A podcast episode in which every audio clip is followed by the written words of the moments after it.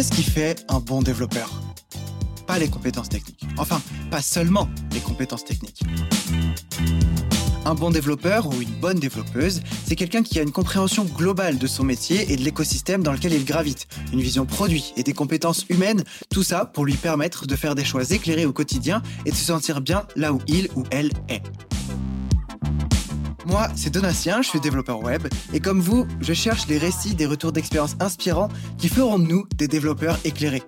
Dans Développeur Expérience, je vous emmène donc à la rencontre de développeurs expérimentés et autres leaders de la tech pour qu'ils nous partagent leur histoire, leurs expériences, leurs apprentissages, les bons et moins bons moments sur leur parcours pour nous permettre de monter plus vite en compétences et nous aider à construire notre propre vision.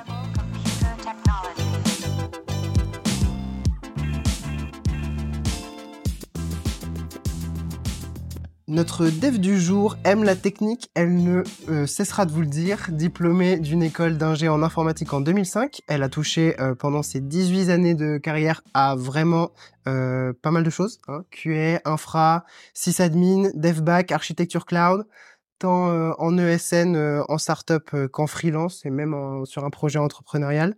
elle s'est du coup aussi adonnée à l'aventure entrepreneuriale en lançant une boîte avec deux autres fondateurs. On reviendra sur ce sujet-là et prend également la parole régulièrement en tant que conférencière.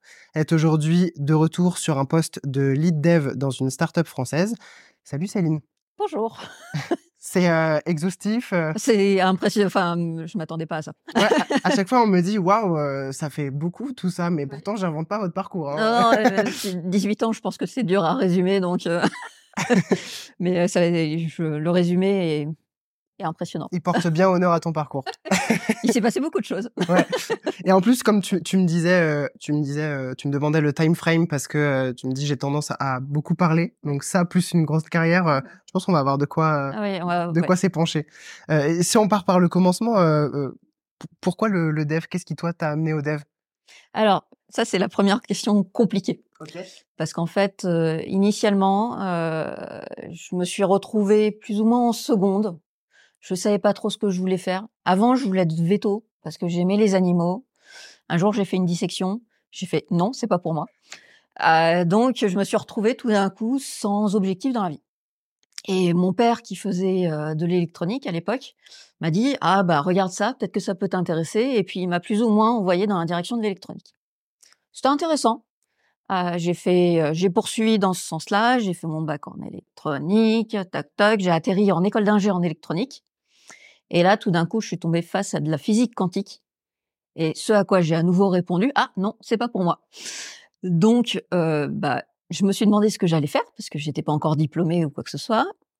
Il était temps de retourner, d'aller travailler un petit peu potentiellement.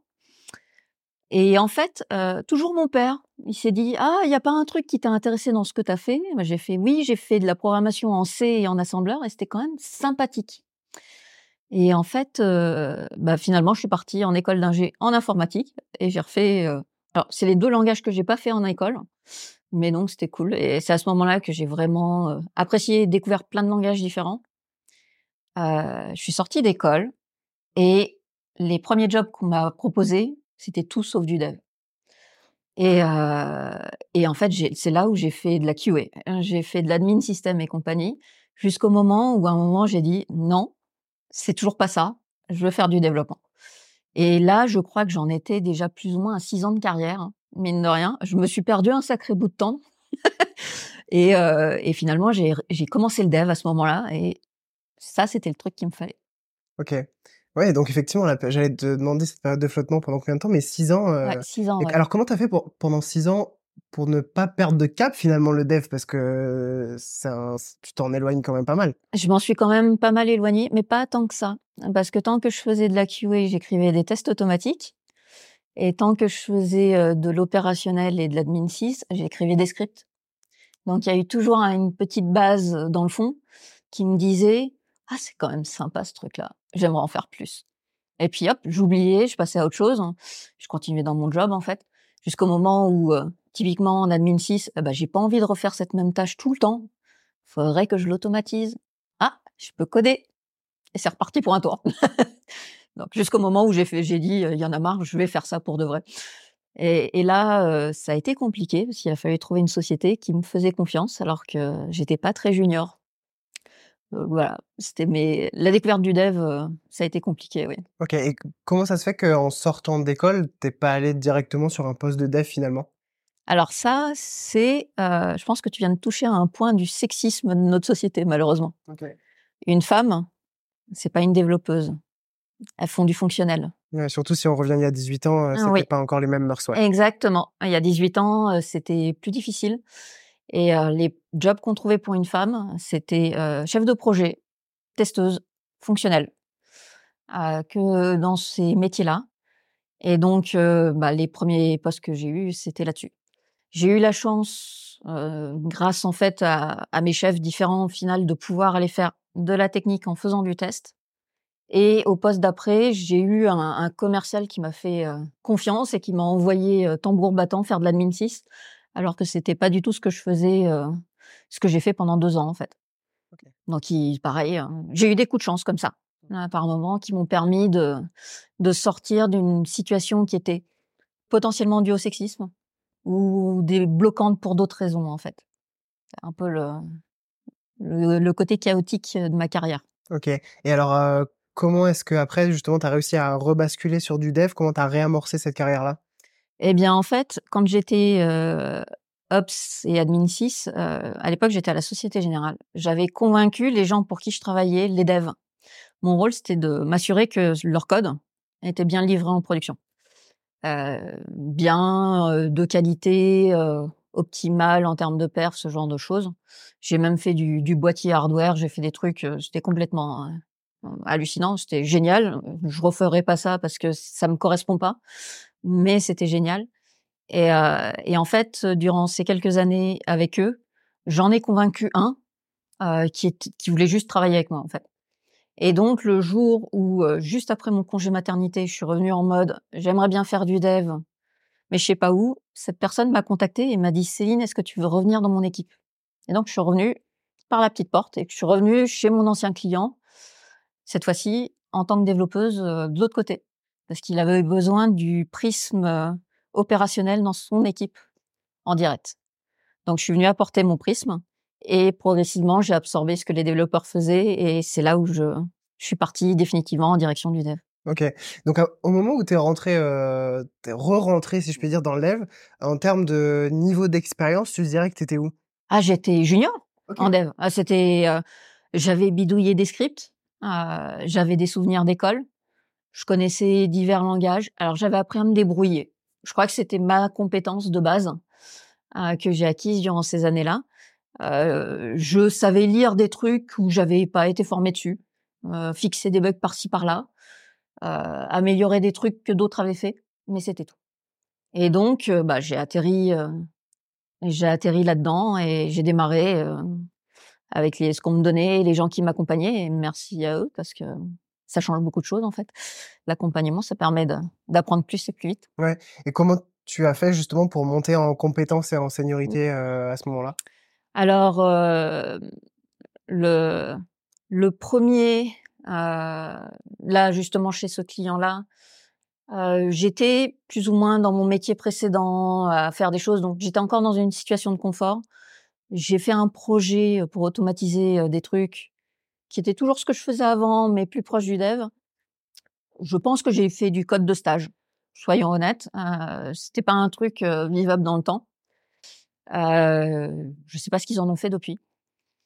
Euh, et ensuite, j'ai j'ai changé de société parce que je souhaitais sortir d'une. J'étais dans une très grosse SS2I, très très connue, et je voulais en sortir et aller vers des plus petites. Et c'est là où j'ai eu la chance de tomber euh, euh, face à quelqu'un en entretien, pareil, qui m'a écouté encore, et qui m'a qui m'a posé des questions techniques euh, dans tous les sens, qui a considéré que je pouvais faire le taf et qui m'a prise euh, euh dans ses équipes en, en, tant que junior dev, avec la promesse que dans les six mois à un an, je ne serai plus junior. Okay. Par contre, les six mois à un an ont été extrêmement violents pour moi parce qu'il a fallu que que je rattrape ces années de retard derrière moi. Mais au bout de, je pense, un an et demi, maximum deux ans, j'avais été propulsée en tant que lead dev d'une équipe tout droit, quoi. Ok, d'accord. ouais, ça avait été chargé, ouais. Donc en deux ans, lead dev, c'est ça? Ouais. Ah oui, c'est vraiment euh, Skyrocket, quoi. Ah, c'était Skyrocket, ouais. alors le truc qu'il fallait se rappeler, c'est que malheureusement, à ce moment-là, à ces deux ans-là, j'avais déjà huit ans d'expérience. Oui. Donc, d'un point de vue salaire, euh, le taux journalier pour une SS2I aussi, c'était dur à équilibrer en fait. Mmh pour eux, si on me gardait junior trop longtemps, ils perdaient de l'argent. Ou je perdais de l'argent. Donc, on a, on a charbonné, comme on dit, et, euh, bah, j'ai démarré euh, aussi vite que possible en étant accompagné par des gens qui étaient très bons et qui m'ont euh, qui m'ont aidé à, à, prendre des raccourcis par moment, quoi. Ok. Ils étaient où exactement les challenges? Parce que euh, je me dis, avec tes six ans de bagage de tout ce que tu as touché au reste, je pense que tu avais quand même des compétences et des capacités métiers qui, qui, avaient une vraie valeur. Et du coup, euh, au niveau du dev, c'était quoi les, les, vrais challenges euh, où tu me dis ça a été violent? Le dev. Ok. non, en fait, au-delà de la plaisanterie, tout ce qui était déploiement, automatisation, donc les CI/CD, aucun problème. Les tests, aucun problème aussi. La QA, ouais. Voilà. Compréhension du métier, c'était pareil. La QA aussi qui arrivait là-dedans. Donc, euh, on, me mettait une application devant les yeux, je savais tout de suite comment la tester, quoi en tirer, aller poser les questions et compagnie. Donc, tout l'aspect qu'il y a autour, je l'avais. Il fallait juste que bah, je reprenne, à cette époque-là, je crois que je faisais du Java. Il fallait que je ressorte mon Java du fond de placard, que j'apprenne à en faire professionnellement, mmh parce que la fois d'avant, c'était ce que j'avais appris à l'école. On était loin du professionnel. Euh, donc, euh, c'était apprendre à en faire professionnellement, euh, de qualité, et de répondre à un besoin d'un client, et de l'algo, et des trucs comme ça. Et, et c'était des trucs que j'avais appris à l'école, mais c'était très loin. Ouais. Ok. Ouais, on est bien accompagné par la pluie là. Je sais pas si ça va beaucoup s'entendre, mais ça, ça me fait une ambiance un peu feutrée hiver-automne. Il manque plus que le feu de bois. Ouais, non, là, on va éviter par contre le feu de bois. on va avoir des problèmes sinon. alors, si on reconnecte euh, avec euh, aujourd'hui, qu'est-ce que là, tu fais précisément? Actuellement, euh, j'ai une tâche que je considère extrêmement importante. C'est celle qu'on m'a apportée à une époque. Maintenant, je fais confiance aux gens et je les accompagne pour progresser.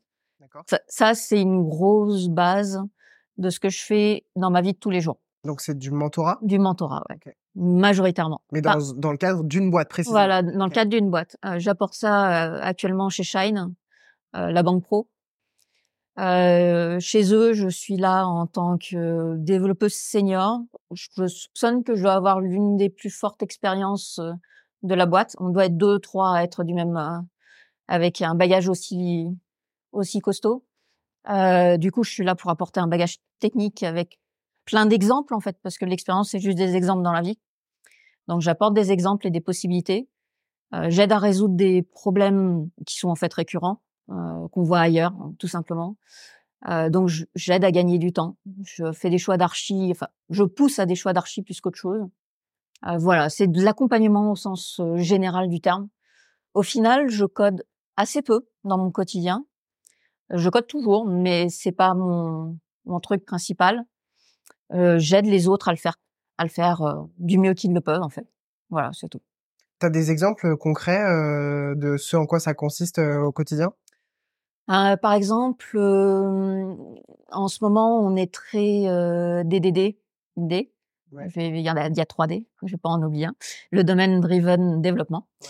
Euh, et donc. Donc, domaine driven développement, si tu peux rapidement expliquer. Oui, je vais expliquer ça. Ouais. Ça consiste plus ou moins à plus ou moins, hein, parce que c'est une, euh, grande, euh, c'est un très grand pan. Mais l'idée, c'est de dire, on essaye au moins d'isoler le domaine pour pouvoir le connaître mieux et le maîtriser mieux. On évite de l'éparpiller au travers euh, d'un SI complet. Shine, c'est des microservices. Si on commence à éparpiller le, domaine, il y en a vraiment beaucoup partout. Et du coup, on essaye de rassembler ça, on essaye de redécouper le code autrement. On isole parfaitement, par exemple, des trucs genre les connecteurs euh, au, au, système euh, tierce, ce genre de choses. Alors pour l'instant, ça reste euh, de l'entrée, mais l'idée c'est de, de, par exemple, simplement de faire de la pull request, de, enfin, de relire les pull requests des autres et de dire bah là ça, tu gagnerais en l'isolant plus et enlève la notion de métier de ce code-là, mais mets-la plutôt explicitement ailleurs et ainsi de suite. C'est ce genre de de choses que je vais faire au quotidien, euh, tout simplement. Explicite telle chose plus qu'une autre, et ainsi de suite. Ok. Et donc dans ce dans ces tâches au quotidien, avec avec qui tu collabores Toi, tu bosses avec euh, avec euh, quel type de profil? Euh, Je je suis dans une équipe. alors nous, on est spécialisé dans les dans l'applicatif pour le support opérationnel de la société. Donc on, on répond, on fournit des outils au customer service, plus ou moins. Donc c'est de l'outil interne. C'est de la résolution de problèmes qu'ont les clients aussi. C'est du back office en gros. C'est du back office, ouais, clairement. Euh, voilà, on travaille à ce niveau-là et on fait de l'outillage pour tout automatiser. Euh, on s'interface avec de l'intercom, ce genre de choses. Dans les profils autour de moi, euh, j'ai euh, deux euh, personnes qui sont issues de reconversion, qui sont toutes, toutes jeunes en termes d'expérience de développement, justement. Euh, j'ai des personnes plus ou moins expérimentées qui vont jusqu'à du peut-être 6-8 ans de dev donc qui commencent à avoir plus de, de bagages derrière eux. Euh, et euh, j'ai aussi un, un, un co-senior euh, qui, qui, a aussi un, un, bon bagage. Je sais plus exactement, mais c'est du 12, 13, 14 ans dans ce coin-là. Donc on est quand même, c'est une équipe qui est très multiple. Euh, L'idée c'est de, c'est de pouvoir euh, faire des choses de qualité, tout en allant vite, mais suffisamment posément. Et c'est là où les différents profils entrent dans le dans le jeu en fait. Euh, un senior, ça va pas très vite potentiellement. Ça réfléchit longtemps, ça anticipe beaucoup de choses, mais ça code pas très vite. À l'inverse, quelqu'un de plus junior va produire du code très rapide, avec peut-être moins d'anticipation des problèmes futurs. Donc c'est un, on rejoint un mi-chemin des deux en rassemblant les tous les types de profils en fait. Qu'est-ce qui fait qu'un senior code moins vite justement qu'un junior? Ça paraît contre-intuitif dit comme ça. En tout cas moi, je réfléchis beaucoup aux potentiels problèmes de ce que de ce qui vont de ce que peut produire ce que je vais faire. Euh, par exemple, euh, je vais mettre en place quelque chose. Est-ce que ça va avoir des impacts sur les performances de la base de données? Est-ce que je suis sûre de prendre en compte tous les points de métier et est-ce que par hasard je réponds bien à un vrai besoin et pas juste à une solution du besoin? Ça, c'est un point qui qui est éternel. Euh, je vais poser des questions à, à, ma PM en lui disant mais pourquoi tu veux faire ça, mais pourquoi tu veux faire ça? Un certain nombre de fois, et j'essaye de répondre à ce truc-là. Donc tous les trucs, enfin tous les sujets sont ralentis un peu plus naturellement parce que je vais poser plus de questions. En gros, ça se résume beaucoup à ça. Mes questions, je les pose avant, et par contre, une fois que les sujets ont été répondus, euh, le développement commence il y a moins de doutes sur ce développement puisqu'on est censé les avoir euh, éliminés avant. Donc on va plus vite à partir de là. Donc mon rôle, c'est d'anticiper les problèmes. Si je dois résumer. Ouais.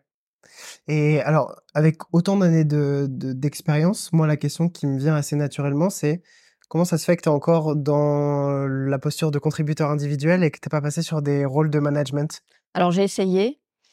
Euh, j'aime bien justement l'accompagnement des gens, le mentoring, tout ça. J'aime pas l'administratif. Ok. Donc faire du reporting à un chef, hein, faire euh, faire des, des entretiens annuels, j'ai fait, euh, j'aime pas, euh, définitivement pas. Les discussions salaires non plus. C'est voilà, donc tout l'aspect un peu caricature du manager qui malheureusement existe, qui sont pas faits pour moi. J'aime rester proche de la technique. Alors j'ai essayé plein de choses. Hein. J'ai fait du CTO, j'ai fait du management de proximité, j'ai fait Bref, j'ai tenté plein de trucs euh, et en fait, j'aime avoir de la technique pas loin de moi, même si j'en fais pas forcément au quotidien, mais pouvoir en faire quand j'ai envie. Mmh. Ça reste jamais très loin de moi en fait. Et le le manager s'en éloigne un peu trop. Okay. Toi, t'es vraiment, euh, t'aimes être hands-on, quoi. Ouais. Okay. C'est comme ça que je considère que je garde la proximité avec la réalité. Euh, c'est-à-dire, alors, je pense que tout le monde ne sera pas d'accord avec moi, hein, clairement pas. Mais mon point de vue, c'est de dire, euh, tant que je vois le code et que je vois les problèmes que rencontrent les autres, je peux rester en, face à la réalité et éviter de nier des faits réels, en fait. Alors, je dis réel tout le temps, mais par exemple, se dire qu'on a un code qui est extrêmement dur à maintenir. Euh, si on perd de vue ce code, on va à un moment plus ou moins passer en mode mais pourquoi vous livrez pas plus vite? Voilà, c'est constamment garder le pied dans le code ou en tout cas dans la technique, pour éviter de perdre cette réalité. Comment est-ce que tu penses qu'on peut constituer une, une équipe qui allie les deux? Parce que je pense qu'il faut aussi des, des postes justement qui sont un peu plus détachés et visionnaires. Et on a besoin effectivement de ces gens qui ont la tête dedans et qui savent, ok, bah là il y a un mur. Moi je vous dis qu'il y a un mur. Vous vous voyez pas le code, mais il y a un mur. Et du coup des gens qui sont capables de, de, signaler. Comment est-ce que selon toi on construit un peu cet équilibre au sein d'une équipe? Alors les quelques fois où j'ai réussi à trouver une équipe où c'était construit autour de moi, ou à le construire moi-même, parce que j'ai été j'ai été dans du middle management, donc j'ai réussi à déclencher ce genre de situation. Mais principalement c'est le manager qui écoute les autres et toutes les fois où ça s'est produit, où le, manager est clairement à l'écoute de ce qu'on lui dit, de, des problèmes qu'on lui remonte, les problèmes se résolvent beaucoup plus rapidement. Et ça, ça permet d'obtenir. On n'a pas un équilibre parfait, mais en tout cas, on a une, une confiance dans les autres qui fait que on y va ensemble. Voilà, c'est de l'honnêteté, de la confiance, ce genre de choses. Quand il y a un problème, on le remonte et tel qu'il est en fait. On l'embellit pas, on l'empire pas. Euh, il est juste euh, noté dans un coin, euh, déposé à côté. Et le jour où il y a quelque chose qui concerne ce problème-là, bah, on le traite et ainsi de suite. c'est d'avoir des gens qui sont capables de dire attention quand on va faire tel pan de fonctionnalité, on risque d'atteindre ça. Bah, quand il y a quelqu'un qui dit ça, faut pas l'ignorer. En fait, il faut arrêter déjà de croire qu'un développeur ne fait les choses que parce qu'il a envie de les faire le petit. Euh, j'ai souvent entendu l'expression ah c'est euh, un développeur, ah c'est une diva parce qu'il a envie de faire la dernière techno du moment, il a envie de faire tous les trucs fun. Alors oui, bien sûr, il y a des gens qui sont comme ça. Euh, personnellement, moi, je fais mon taf pour satisfaire des clients, pas pour moi. Donc, je réponds aux besoins tels qu'ils existent, avec ce qui répond le mieux. Des fois, c'est la dernière techno, des fois, c'est la vieille. C'est comme ça super intéressant. si on, parle justement de, de, mentorat parce que toi tu c'est un peu ce que tu disais que c'était dans, dans ton rôle finalement c'était principalement ça c'est quoi ton approche justement sur le mentorat? Comment est-ce que toi tu fais pour, pour mentorer pour accompagner les autres?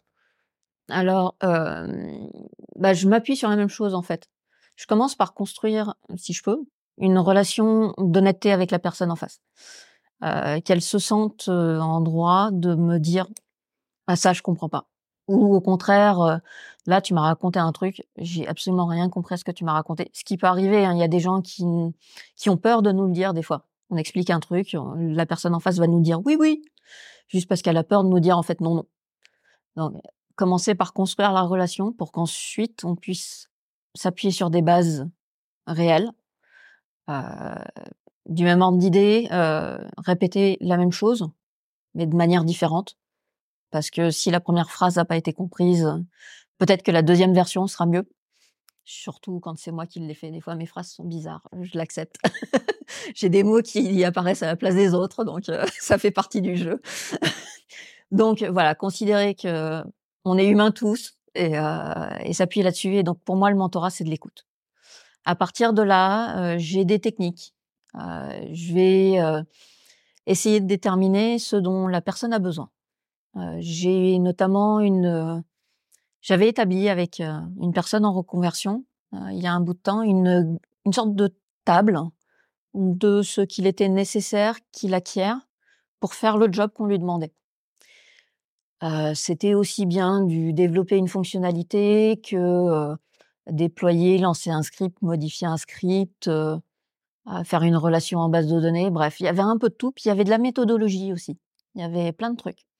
Et cette table, l'idée, c'était de dire la personne, elle, s'auto-note sur les différents sujets, euh, avec des euh, je ne sais pas faire jusqu'à je suis super à l'aise là-dessus. Pareil, moi de mon côté, je le faisais en aveugle, chacun de son côté, la même chose. Et après, on a rassemblé les résultats alors le, premier bonus, c'était de pouvoir remonter le moral de la personne en face, parce que c'était une personne en reconversion, donc naturellement il y avait un syndrome de l'imposteur qui était assez redoutable, et donc euh, il a découvert que en fait il était un peu meilleur que ce qu'il pensait en fait. Et surtout, on a découvert les points où on était absolument d'accord tous les deux qu'il fallait qu'il travaille. Ce qui a permis, euh, avant cette table, on était en train de se dire ah oui, peut-être qu'il te faut une formation React. Et puis en fait, en sortie de la table, on arrive à la conclusion que bah non, en fait, le problème n'était absolument pas là. Le problème était ailleurs. Et on a pu axer les mois qui ont suivi sur l'amélioration de ce point-là. C'était pas du tout euh, la techno qui lui manquait, c'était de la méthodo. Et eh ben, on a axé sur de la méthodo et euh, on a dessiné des trucs, on a fait, on a fait des diagrammes, on a fait des flèches. On s'est, on a représenté des choses visuellement pour qu'il se projette un peu mieux. Et puis progressivement, il a gagné en, en, en, progression, en fait, tout simplement. ça, ça, veut rien dire. C'est toi qui lui as fait la passation de connaissances, du oui, sur ce genre de truc. Euh, apprendre à visualiser ce qu'on est en train de faire. Déjà, quelle est la situation avant?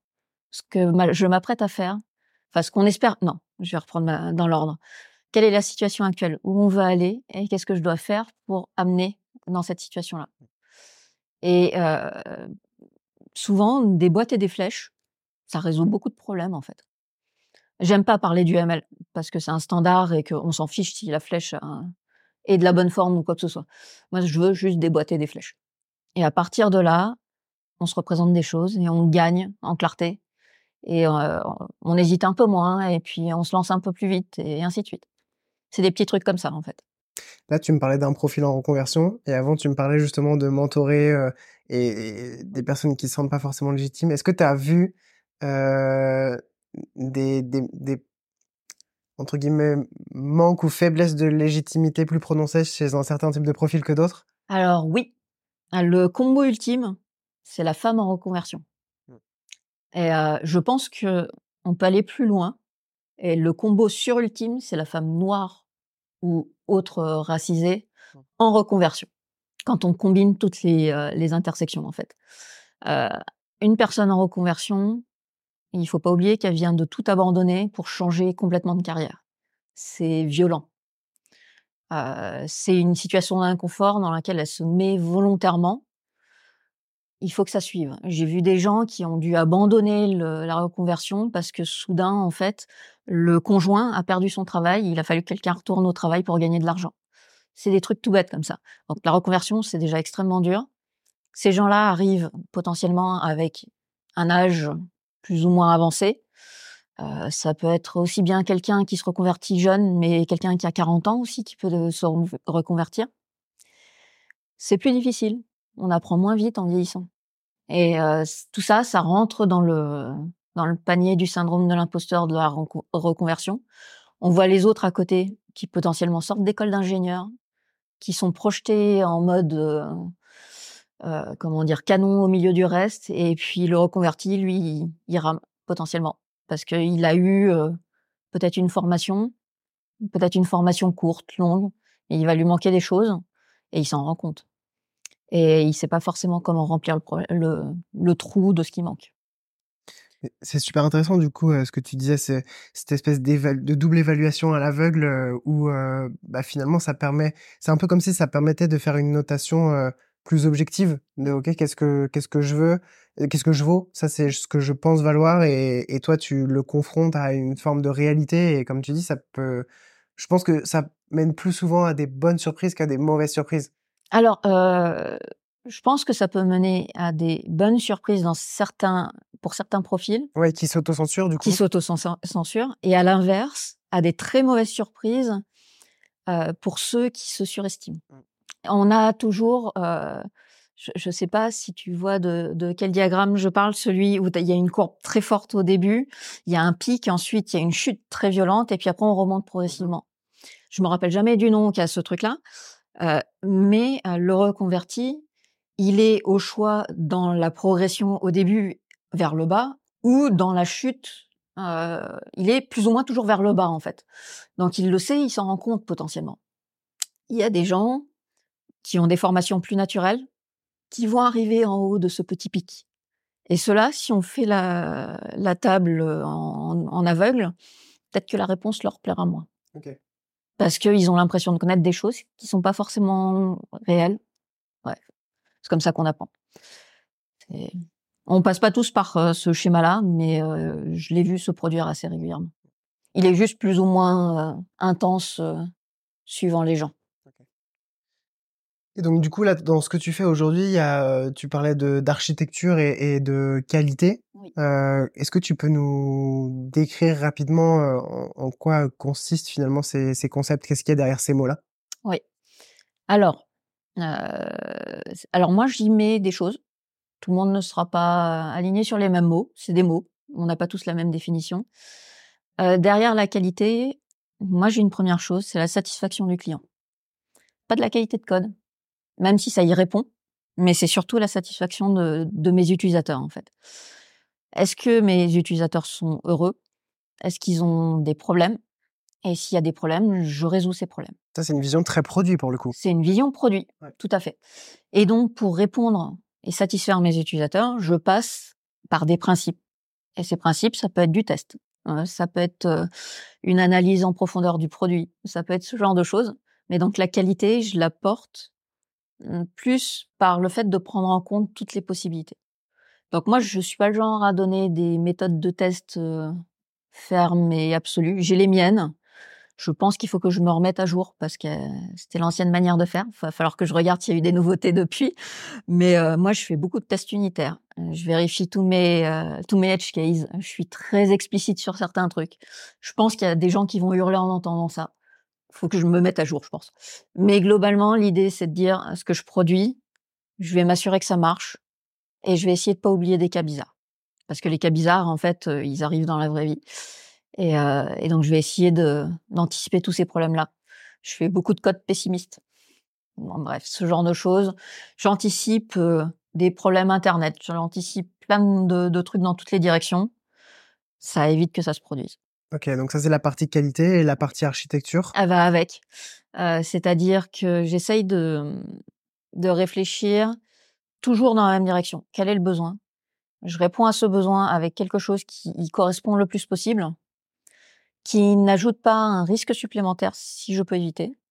Euh, clairement, c'est une connaissance pas forcément des produits, même si, euh, enfin des produits au sens technique du terme, les plateformes, les fonctions, les, les, les conteneurs, euh, ce genre de trucs. L'objectif, c'est pas de se concentrer là-dessus, mais plutôt de se dire quel est mon problème, quel est le grand principe technique qui peut y répondre, comment est-ce que je peux appliquer ça, est-ce que ça répond vraiment, est-ce que ça amène d'autres problèmes? Euh, mon rôle, il est vraiment là en fait, c'est de, de, savoir un peu, plus ou moins tout ce qu'on peut faire, euh, et de penser à des trucs cachés tout le temps. Tu aurais un exemple pour que ça paraisse peut-être un peu plus concret Oui. Et moins conceptuel? Euh, Je vais prendre un exemple qui est très bancaire. Euh, par exemple, quelqu'un fait une action. Je, moi, en tant que cliente d'une banque, je fais un virement à quelqu'un d'autre. Ce virement, ok, il y a le virement en tant que tel. Par contre, on veut surtout garder la trace qu'il y a eu un virement. C'est mon job, il est à ce niveau-là. C'est de dire, OK, euh, on veut tracer ce virement, comment est-ce qu'on le trace? Est-ce qu'on veut le tracer automatiquement euh, dans la foulée, un console log ou autre bêtise du même genre? Est-ce qu'on va aller plus loin? Est-ce qu'on veut le pousser dans une base, le mettre dans un data lake? Est-ce qu'on veut à quel niveau en fait on va aller pousser cette information? À qui elle est nécessaire? Est-ce que c'est juste un registre qu'on veut poser quelque part pour du légal un jour? Est-ce que c'est de la donnée qu'on veut conserver pour être analysée plus tard et en tirer des informations au niveau produit? Euh, Si on a 10 clients qui font des virements, peut-être que la fonctionnalité, n'est pas si utile que ça. C'est ce genre de choses, en fait. C'est se poser la question du euh, quel est le, le besoin réel déjà toujours j'ai toujours les mêmes phrases en fait. Je me répète beaucoup. Quel est le besoin? Comment j'y réponds? Et j'essaye d'y répondre techniquement de la manière la plus adaptée en essayant de voir ce qui va se passer dans le futur. Pas trop loin, parce que on n'est jamais très sûr de ce qui va se passer dans deux ans, sauf dans certaines sociétés. Mais la plupart du temps, on ne sait pas ce qui va se passer au-delà de six mois. Mais déjà, tenter d'anticiper les six premiers mois, et puis on verra à ce moment-là. Quoi. Ok, donc c'est effectivement ce que tu disais tout à l'heure de OK, on est à un point A, on veut aller à un point B. Toi, tu t'occupes de savoir quel est le chemin pour aller entre ces deux points.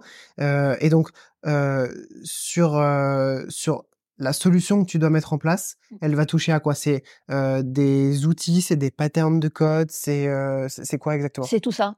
c'est globalement ça. C'est de l'infra. c'est des c'est des outils tiers aussi. Ça peut être des trucs fournis par d'autres sociétés, du no-code, des machins comme ça dans toutes les directions. Ça va être différents types de bases de données qui existent en fonction de ce qui est pratique pour les gens, ce dont on a réellement besoin. Savoir en fait connaître un écosystème assez large. Euh, je l'implémente pas moi forcément au quotidien, donc j'ai pas forcément besoin d'avoir la connaissance proche du comment on le fait, même si il vaut mieux que j'ai un certain niveau de, de connaissance de la chose.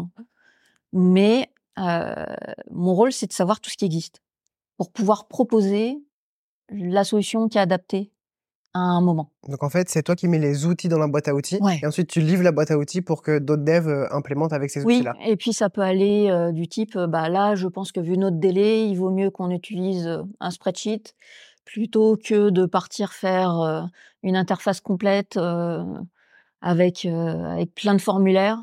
Alors qu'en fait, le spreadsheet répond au même problème, mais on n'a pas besoin d'un développeur front dans l'immédiat pour faire ça. je voilà, je, je fais des des orientations de ce type-là en fonction de des informations que j'ai, des délais que j'ai, euh, des ressources, enfin j'aime pas ce mot-là, des gens que j'ai autour de moi. Euh, voilà, c'est c'est un melting pot de plein de trucs pour répondre à une question.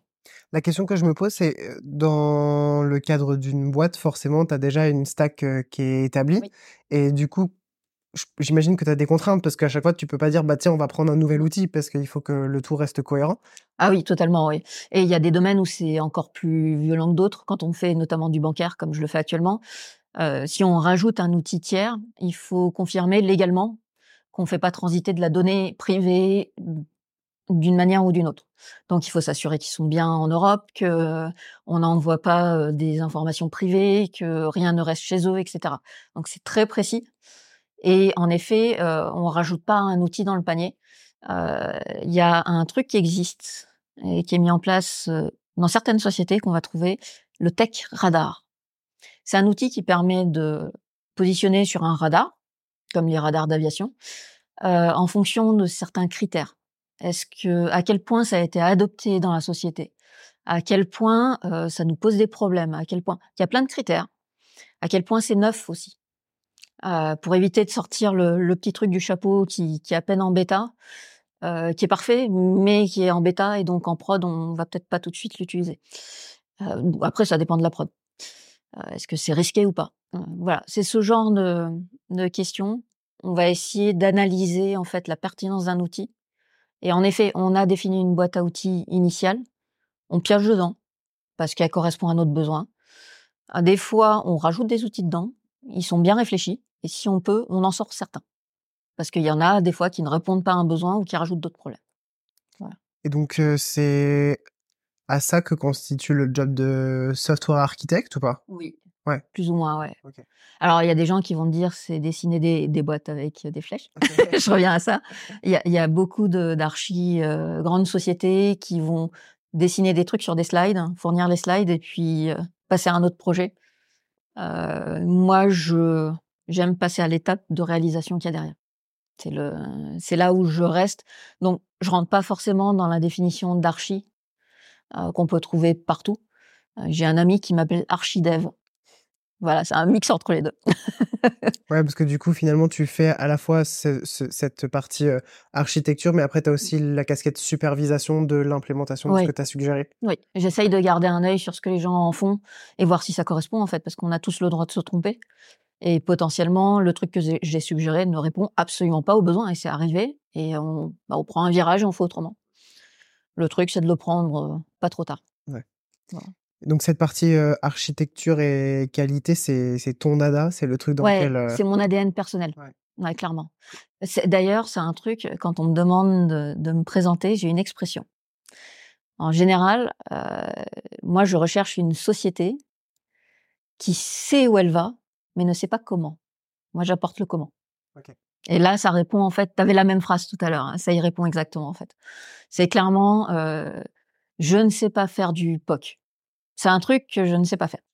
Euh, je ne sais pas euh, jeter du un code rapide pour tester un truc. D'ailleurs, on a parlé de la startup que j'ai créée. Bon, on va revenir dessus, mais c'est couvert par ça. Je ne sais pas faire ces choses-là. J'ai essayé, j'y arrive pas. Ce que je sais faire, c'est stabiliser un truc où les gens savent ce qu'ils veulent faire. Ils ont juste du mal à le faire potentiellement. Oui, ils aimeraient le faire mieux. Et comment tu as réussi à trouver euh, que ça, c'est ton aspect à toi? J'ai essayé plein de trucs. Ouais, c'est de euh, l'itération. ouais, c'est de l'itération. J'ai essayé plein de trucs. J'ai créé, euh, j'ai fait de la maintenance applicative. J'ai fait, j'ai fait de la création de projets en partant de zéro en SS2I. Mais comme là, on a un cahier des charges, ça me convenait bien. Il y avait juste des histoires de délai, de temps et compagnie qui rajoute de la complexité, mais bon, ça, ça me convenait. J'ai essayé des trucs plus courts. Je suis rentrée en CTO dans une boîte. J'étais complètement perdue. Euh, ça, c'est le truc. Euh, je répondais pas au job, en fait, tout simplement. Euh, j'aurais aimé, mais j'avais pas les capacités pour celui-là en particulier. Donc, je, suis repartie ailleurs. C'était pas pour moi. Euh, j'ai créé une société. Bah, j'ai pas réussi à démarrer le truc. Ok, bah, je suis repartie ailleurs. Je suis allée faire autre chose. Et au final, je, je l'ai en confirmation à chaque fois. Des fois, je me dis, ah, peut-être que je vais y arriver cette fois-ci. Et en fait, non, j'y arrive toujours pas, en fait. Maintenant, je le sais. Il faut que je l'admette. Je fais de la stabilisation. voilà, c'est mon de la stabilisation, de la performance, et euh, c'est mon truc. Ça t'a pris combien de temps pour arriver euh, sur ce, le centre de la cible comme ça? Je suis têtue, hein, donc je pense que je me le suis encore confirmé récemment. je ce que je disais, je réessaye régulièrement. Puis régulièrement, j'arrive au constat que non, c'est vraiment pas pour moi. ok, donc en fait, tu viens sur le centre de la cible, puis tu t'en réécartes, puis tu te rends compte qu'en fait, non, il faut revenir là. En fait, je pense que j'ai passé un, bout de temps. Vous me voyez pas faire avec mon doigt là, mais euh, été très loin de la cible, puis je m'en suis rapprochée. Ouais, donc là, tu spirales autour et du je spirale progressivement, quoi. Et, euh, et euh, je me rapproche de plus en plus. Là, je pense que je l'ai atteint. Je suis assez satisfaite dans mon quotidien, donc je pense que je l'ai atteint. Mais bon, oui, il m'a fallu 18 ans. c'est très rassurant pour des devs en début de carrière comme moi, tu vois.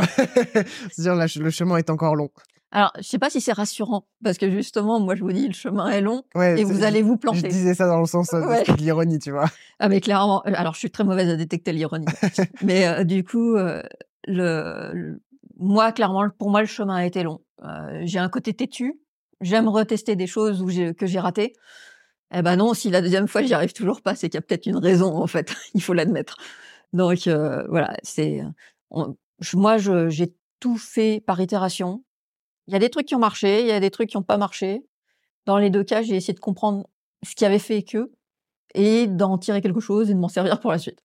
Ouais, alors tu vois, je, le reconnecte à un, truc, euh, et tu me diras si l'analogie est bonne, mais je pense qu'on y est à peu près, c'est que moi j'ai pas mal de, petites routines, de petits rituels dans mon quotidien, et les gens me disent, mais waouh, c'est impressionnant, euh, j'ai l'impression que t'es réglé comme du papier à musique, etc. Et, et ils me disent, mais comment est-ce que t'es arrivé là? Et à chaque fois je leur dis, bah, quand je lis un livre, quand je vois une vidéo, quand j'écoute un podcast de quelqu'un qui parle euh, d'une technique, d'une routine, etc., je l'essaye, et si ça fonctionne, bah, je garde ce qui fonctionne, et si ça fonctionne pas, bah, je jette, et éventuellement, je garde la toute petite partie qui fonctionnait. Et au fur et à mesure d'essayer plein plein de trucs, bah, tu pioches des petites choses à droite, à gauche, qui font que tu composes qui est vraiment parfaitement adapté à toi. Et donc j'ai l'impression que de ce que tu dis dans ton projet pro, c'est un peu ça. Tu as testé plein de trucs. Et à chaque fois, bah, ce qui allait pas, tu acheté, mais dans chaque expérience, tu as dit, ah, ça, c'est un petit truc qui me correspond. Et donc tu rajoutes au fur et à mesure pour arriver vraiment au sweet spot. Quoi. Oui, c'est ça. Et en fait, chacune de mes expériences, je pense que je peux dire que j'ai appris un truc positif et que j'ai appris un truc négatif. De toutes. Et je dis souvent qu'on sait tous ce qu'on n'aime pas. Ça, c'est un truc que j'ai pu déterminer assez rapidement, la liste des trucs que je n'aime pas. L'électronique, par exemple. Bah, j'aime bien l'électronique. C'était la physique quantique que j'aimais pas. non, c'était la théorie. En fait, j'avais besoin de pratique. C'est ce qui revient d'ailleurs. Et, euh, et en fait, c'est ces petits trucs-là qui font que progressivement, ma liste des trucs que je n'aime pas s'est construite. Et on parlait du management. Bah oui, j'aime pas le management. Voilà. Et je le dis très clairement, j'ai eu en entretien mon chef actuel est, est beaucoup plus jeune que moi, en termes d'expérience notamment. Et il m'a dit, ça te dérange pas d'être managé par quelqu'un qui, qui, est beaucoup plus jeune que toi? Je fais, bah non, tu fais un job que j'aime pas. personnellement.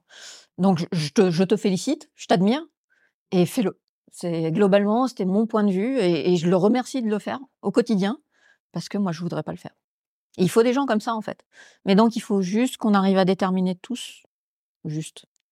Bref, là c'était de l'ironie pure. Ouais. il m'a fallu du temps.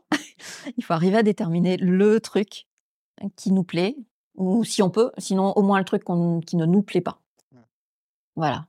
J'aime pas les trucs répétitifs. Voilà, par exemple, c'est le truc euh, que j'élimine de, de, ce que je fais. C'est pour ça que tu es dev pour euh, coder les trucs répétitifs et puis avoir à les faire. as aussi, euh, tu fais aussi des, des conférences. Oui. Comment est-ce que tu as mis le, le, pied dans ce rôle de, de speaker? Alors, il y avait un besoin à l'origine. J'ai toujours plus ou moins été euh, imbibée de mon propre syndrome de l'imposteur, qui est assez marqué. Euh, et du coup, malgré les 18 ans et je sais pas quoi. C'est ce que j'allais dire, malgré il, il est quand même costaud. Et il, revient des fois, régulièrement. Et en fait. je, me permets juste de, t'interrompre. Euh, Qu'est-ce qui te dit ce syndrome de l'imposteur? Parce que tu as quand même des arguments pour le contrer. Oui, mais j'en fais jamais assez. C'est globalement le résumé contre lui. C'est le Ah, ça, t'aurais pu faire mieux. Ah, ça, t'as pas su répondre à la question tu sais beaucoup de choses quand même. Cette question, tu aurais dû savoir y répondre. C'est des trucs qu'il faut pas se dire parce qu'ils sont stupides, mais je me l'ai dit quand même. Et il est là derrière euh, et il toque à la porte. Et, euh, et, en fait, c'est possiblement aussi le fait que j'ai une carrière en, à tester plein de trucs euh, qui fait que derrière moi, j'ai des échecs, des réussites. Il y a quand même les échecs qui sont là et qui se rappellent au coin de la porte de temps en temps alors que pourtant, les échecs, ils n'ont d'échecs que l'étiquette qu'on met dessus, parce que c'est surtout des apprentissages. Oui, précisément. Ouais. Et mais ça dépend comment est-ce qu'on notre humeur à ce moment-là, en fait, tout simplement. S'il y a un truc qui va mal, ben on va le voir comme un échec. Tout va bien, on va le voir comme un truc qu'on a appris. Et ça dépend du jour. Et le syndrome, il est nourri par tout ce genre de, de petites choses. Ok. Donc, je t'avais coupé syndrome de l'imposteur en tant que vers les conférences? Oui, c'est ça. Donc initialement, j'avais un syndrome de l'imposteur encore plus marqué avant. Euh, Quelqu'un m'a dit un jour, tu devrais essayer de parler en conférence. Ça t'aidera au moins à approfondir le sujet dont tu veux parler. Ok, j'ai enregistré ça dans un petit coin. Euh, à cette époque-là, euh, j'ai appris Haskell. J'ai mis Haskell dans une, enfin, j'ai fait une stack euh, professionnelle en Haskell. Donc, Haskell est un langage, c'est ça? Oui, pardon. Haskell est un langage fonctionnel qui est pas forcément très utilisé. Euh, à l'origine, il avait été fait par des mathématiciens. Il est utilisé de plus en plus dans le monde professionnel sur du SI, mais euh, il est complexe. C'est, enfin, la plupart des gens, quand on regarde une ligne de Haskell, on va voir des flèches et des deux points. Globalement, il y a, il y a d'autres choses, mais ils font beaucoup de choses à base de flèches. Euh, et du coup, euh, au début, ça perturbe. C'est un langage qui est compliqué, c'est un paradigme fonctionnel qui est très différent de celui qu'on apprend de base, qui est plus itératif, à base de boucles fortes, ce genre de choses. Donc, il a fallu que je bascule mon mindset, que j'apprenne ce langage-là. Je me suis lancée, j'ai fait des trucs. Et je suis arrivée au bout du chemin en me disant, ah, c'est pas si mal ça, ce que j'en ai fait. Je vais faire une conférence sur le sujet. Ça va peut-être aider d'autres gens. Et en fait, c'est ça que j'ai cherché à faire. C'était d'aider les gens bah, à prendre un raccourci, justement. Ma difficulté à répertorier les premiers points, tous mes premiers écueils, je me suis dit, tiens, je vais le mettre euh, dans une conférence parce qu'un retour d'expérience, c'est le truc qu'on sait le mieux faire, en fait. Parler de soi, on sait facilement le faire. Et euh, du coup, bah, ça, ça a, été, ça a été ma première conf. Et il y a des gens qui sont venus me voir après en me disant, ah bah merci d'en avoir parlé, je vais essayer. Et ça, ça m'a fait très plaisir. Donc c'est là-dessus que je me suis lancée. Et actuellement, je continue à donner mes sujets et toujours avec la même optique. Mmh. C'est de mettre entre les mains de mes euh, auditeurs le, les moyens de décider en bonne conscience de ce qu'ils vont faire. Donc j'ai fait de l'event euh, sourcing, j'ai fait euh, de l'autorisation en conférence. C'est des sujets très spécifiques je suis très, euh, je suis un peu trop court magistral dans ma tête quand je le présente, donc ça plaît pas forcément à tout le monde. Mais l'idée, c'est que la personne en sortant, elle ait les côtés positifs et négatifs de chaque truc et elle puisse décider en fait euh, la prochaine fois qu'on lui pose la question. C'est de faire mon métier en fait, tout simplement. C'est encore du mentorat, ce que je fais en conf. Donc c'est ça en fait qui te drive, c'est de réussir à donner aux gens les, les clés euh, en disant quand ils vont repartir de cette conférence, ils auront des clés pour faire des choses qu'ils savaient pas faire avant. Exactement. C'est de leur donner des clés pour choisir les choses, pour les faire correctement en fait. C'est ce qu'on appelle en anglais l'empowerment quoi. Oui, précisément ouais. Ça rentre exactement là-dedans. Ouais. Ok. Est-ce que tu as une volonté aussi de de contribuer à, à, à des rôles modèles ou quelque chose comme ça? En, étant conférencière? Oui, alors il y a clairement quelque chose. Euh, moi, quand je... Alors, j'avais pas vraiment de rôle modèle quand j'étais euh, euh, plus jeune, bah parce qu'en fait, je m'étais jamais vraiment posé la question. C'était mon père qui m'avait pointé dans une direction et j'avais fait oui, pourquoi pas. donc, les rôles modèles ne me parlaient pas forcément. Par contre, à partir du moment où je suis rentrée dans le monde du travail, clairement, j'étais une des rares femmes à faire de la technique. Euh, et il y avait pas forcément de femmes connues, autres que les très célèbres qui ont inventé des trucs fabuleux qu'on connaît tous, euh, Grace Hopper et Cobol, ce genre de choses. Bah ouais, moi je vais pas inventer un langage en fait. Euh, je veux juste faire mon, mon travail correctement et là-dessus il n'y avait pas de rôle modèle. Et donc c'est là où moi je me dis peut-être que je peux apporter quelque chose à la nouvelle génération et leur dire oui, vous pouvez. C'est ça. Juste dire, vous n'avez pas besoin d'inventer l'eau chaude, typiquement.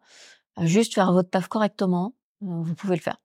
Et je vous donne potentiellement des clés pour le faire, si je peux aider au passage. Il y a une volonté d'être précisément un rôle modèle féminin ou c'est rôle modèle de manière générale? Plutôt féminin, parce qu'il y en a peu. Clairement, dans l'informatique, il faut rester honnête, il y en a peu.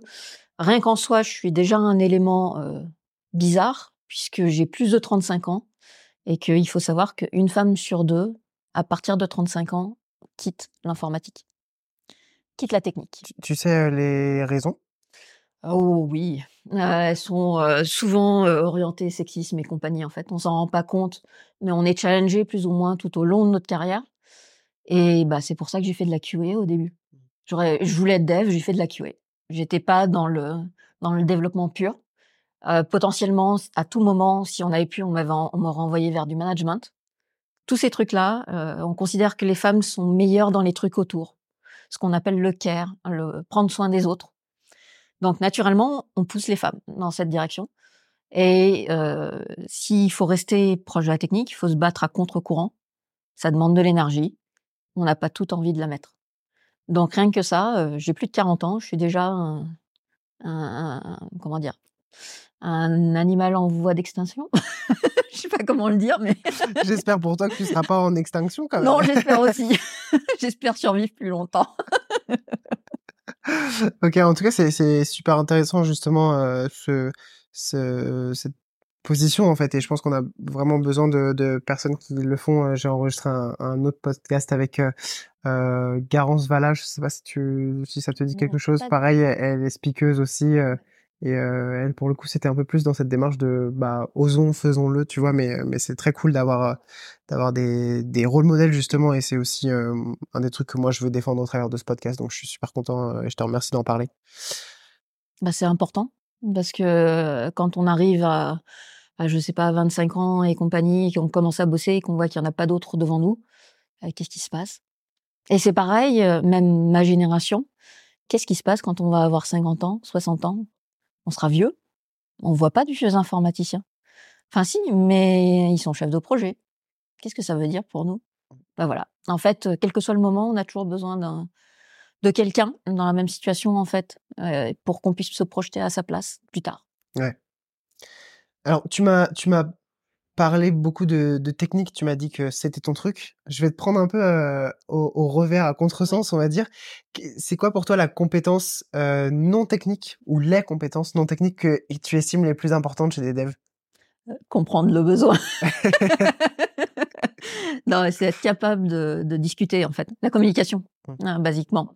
Euh, quand on arrive à discuter avec l'autre, à l'écouter, parce que il faut, c'est pas juste deux monologues qui doivent se faire, c'est clairement un échange. Euh, quand on arrive à échanger correctement avec l'autre, en général, tout se passe mieux. Et c'est vrai euh, avec les collègues dev, comme avec le produit, comme avec euh, le support ou les autres équipes, en fait. Il faut discuter. OK.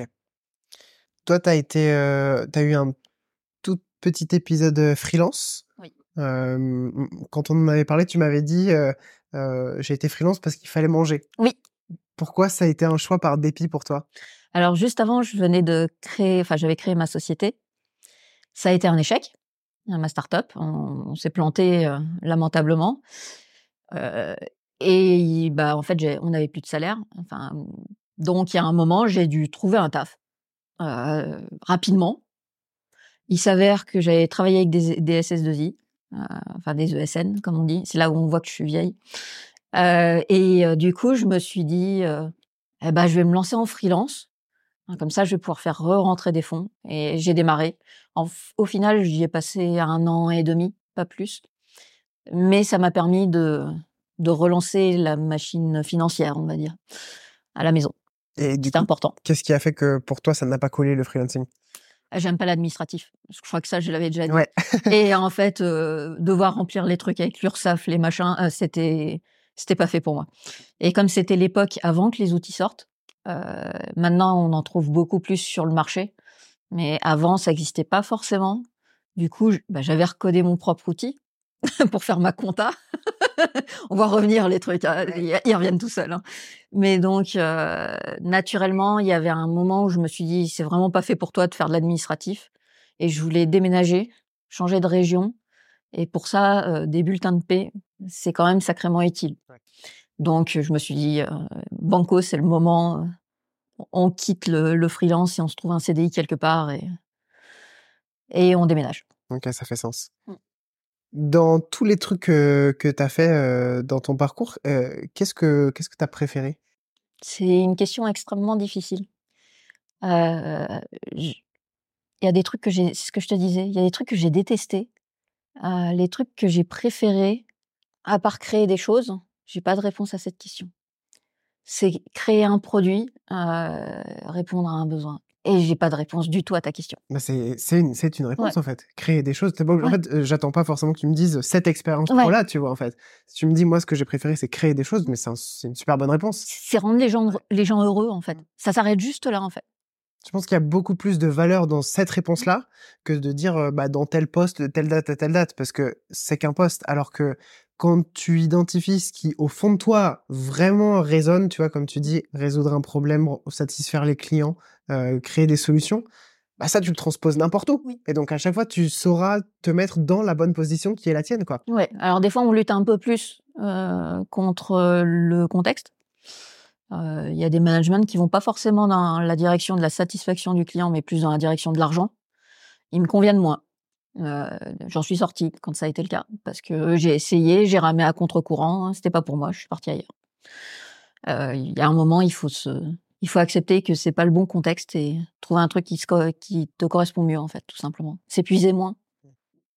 C'est la vie euh, est fatigante potentiellement quand on lutte contre beaucoup de choses hein, sans bonne raison en fait. Et donc de, de, tout ça, tu dirais que là aujourd'hui, tu es, es épanoui dans ce que tu fais? Je suis heureuse dans ce que je fais, clairement. Je suis fatiguée aussi. Parce qu'en fait, mine de rien, les 18 ans, ça n'a pas été que de la croisière. Ça a été, certaines années ont été très très dures. Il y a eu du harcèlement, il y a eu, bah, il y a eu du, du, freelance dans des conditions. Je crois que j'ai pas été payée pendant les six premiers mois, donc c'était pas top. Il y a eu des moments où j'ai subi du sexisme pur au quotidien. Il y a eu des moments où je savais que toujours dans le sexisme, j'étais pas payée comme les autres parce que j'étais une femme. Il y a des moments, je savais aussi que le poste que j'avais, c'est pas celui que j'aurais pu avoir si j'avais été un homme. J'étais limitée au cran du dessous. Ah, tout ça, je le sais. J'ai lutté contre ces trucs-là. Je me suis épuisée. J'ai fait des burn-out. Euh, d'ailleurs, je suis en mi-temps thérapeutique aujourd'hui. Donc euh, voilà, il y a clairement euh, un épuisement de fond, mais je suis heureuse de ce que je fais. Je suis satisfaite professionnellement, même si je suis fatiguée. Ok. Et en fait, on voit que là, quand même, le, le fil rouge, c'est quand même vachement juste le, fait que tu sois une femme, en fait, qui t'a poussé dans ces retranchements-là. Ouais, ouais, il y a eu beaucoup de cas où, où on m'a fait des remarques. bah, c'était clairement parce que j'étais une femme. j'ai eu droit à des. alors, j'ai eu le code. Ah, c'est pas pour les femmes, il vaut mieux que tu fasses du HTML C'était celui-là, je l'ai beaucoup aimé. On m'a dit aussi ah ouais, ça c'est très technique. C'est pas pour toi. Mais par contre, je veux bien t'aider. Il y a plein de petits trucs comme ça dans le Ouais, il y a tellement d'ego dans cette phrase. oh mon Dieu. Voilà. Bah, donc, ça, c'est, c'est une phrase parmi 18 ans. Il y en a eu, mais c'était permanent, en fait. Euh, j'ai un jour un manager qui est venu me voir en me disant euh, Céline, tu peux pas être en pantalon, faut que tu mettes des jupes. Bah non. c'est pas la jupe qui me fera coder mieux, au contraire. Parce qu'en plus, je serai inconfortable, donc je vais mal coder. voilà, c'est des trucs comme ça où on me l'a dit. Euh, et euh, clairement, on m'a dit aussi euh, Ah ouais, non, là, tu fais trop de blagues, faut que t'arrêtes. Et en fait, j'en faisais moins que les autres à ce moment-là déjà. Ou souris plus, tu seras plus agréable. Donc, tout, ouais, clairement, le sexisme est, est dans le fond, ouais. C'est vachement intéressant que toi, tu t'amènes ça avec ton expérience de, 18 ans, parce que comme on disait, il y a quand même eu une évolution des mœurs sur les dernières années, et donc toi, tu le vois avec quand même un, recul. Et mmh, c'est... Ouais, on voit que on en discutait avant d'enregistrer, il y a quand même un, bagage français de, ouais, de ce que c'est que vraiment le, rôle de chacun dans, une, dans une entreprise. Et quand tu es dans une boîte qui est plus traditionnel qui existe depuis plus longtemps, tu as vraiment cette culture conservatrice qui est bien installée. VS, euh, bah là, tu es chez Shine, où je pense qu'en termes de culture euh, d'entreprise, on est sur quelque chose de beaucoup plus ouvert. Quoi. Ouais, on est sur de la diversité, euh, du full remote. Mmh. On, accueille, on est en démocratique technique, on est sur plein de sujets comme ça. Et ça, c'est des trucs qu'on ne trouvait pas forcément avant, en fait. Et en effet, clairement, les choses s'améliorent. ce que j'ai vécu dans mes trois, quatre premières années, c'était un carnage absolu en termes de sexisme. Et je trouvais ça tout à fait normal parce que j'étais habituée à tout ça. Euh, et qu'on m'a dit clairement, clairement, faut que tu travailles plus que les autres parce que tu es une femme. Ah, ok, bah, je vais travailler plus. Tu étais, ah, en adhésion avec ces propos au oui, début? parce que je les entendais tout le temps. Et, et, je réalisais bien que simplement faire le même travail que les autres ne suffisait pas. Il fallait que je fasse un truc en plus. Et ce truc en plus, bah, potentiellement, c'était de sourire plus. Ah bah, je souriais plus ça faisait plaisir à l'autre. Et c'était plein de trucs comme ça. Et ça, c'était le début. Et euh, ça s'est calmé avec les années. J'ai aussi peut-être mieux appris à détecter aussi les endroits où je devais pas mettre les pieds. Euh, typiquement, euh, malheureusement, la première femme dans une équipe, elle prend cher. Voilà, c'est tout. c'est elle qui va subir toutes les premières blagues bof. Et quand je dis bof, je suis extrêmement poli en disant bof. Euh, c'est elle qui va subir toutes les remarques qui traînent. C'est elle, voilà, elle va éduquer les gens, malheureusement. Et le mot éduquer est, utilisé volontairement. Ce rôle de tampon, vraiment, de dire, bah, en fait, c'est vraiment elle d'arriver, de mettre les limites, quoi, en disant, bah, jusqu'ici vous disiez ça, mais maintenant c'est fini, quoi. Ouais, c'est ça. Ça, c'est pas acceptable, en fait. Et euh, faire une blague sur la longueur de la jupe des, hein, et de leurs augmentations, c'est pas normal, en fait.